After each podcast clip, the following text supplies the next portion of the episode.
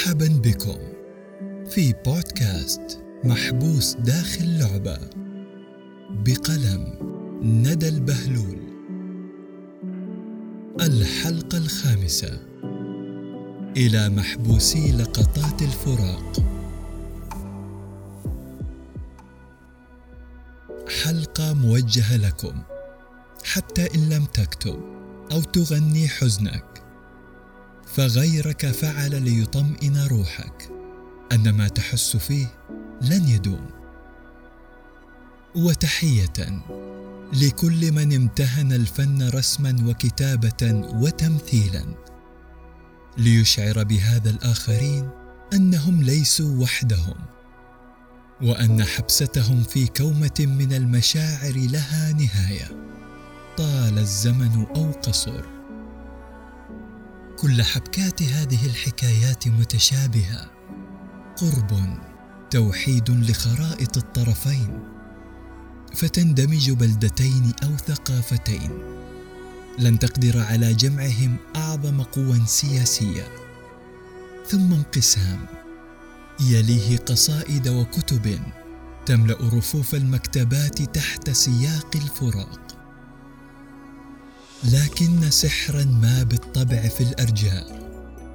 فكل الكتاب وعلى رغم التشابه الشديد في حبكة اللقاء والفراق هذه إلا أنهم تمكنوا من نقل مشاهدهم لتبدو كل منها شديدة الاختلاف عن سواها. أحس أحيانا أن الكتابة تكون أداة تعذيب وبغض النظر عن تفريغك للوحشة التي بداخلك إلا أنها تتخذ دور الجلاد في أحاين عدة.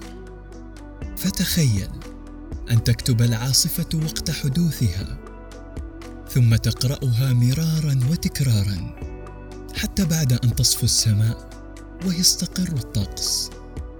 فتتذكر ما حدث. تتألم مرات عدة. حتى تعتاد الألم فلا يحرك فيك ساكنا. ووصولك هنا في معجم اللغة يدعى تجاوز. فأنت لم تصل هنا إلا لأنك قررت إعادة نفس الحلقة حتى أفقدتك الشعور بتأثيرها. وعبورك لا شيء سوى مشي في متحف مشاعرك لمرحلة عمرية ما.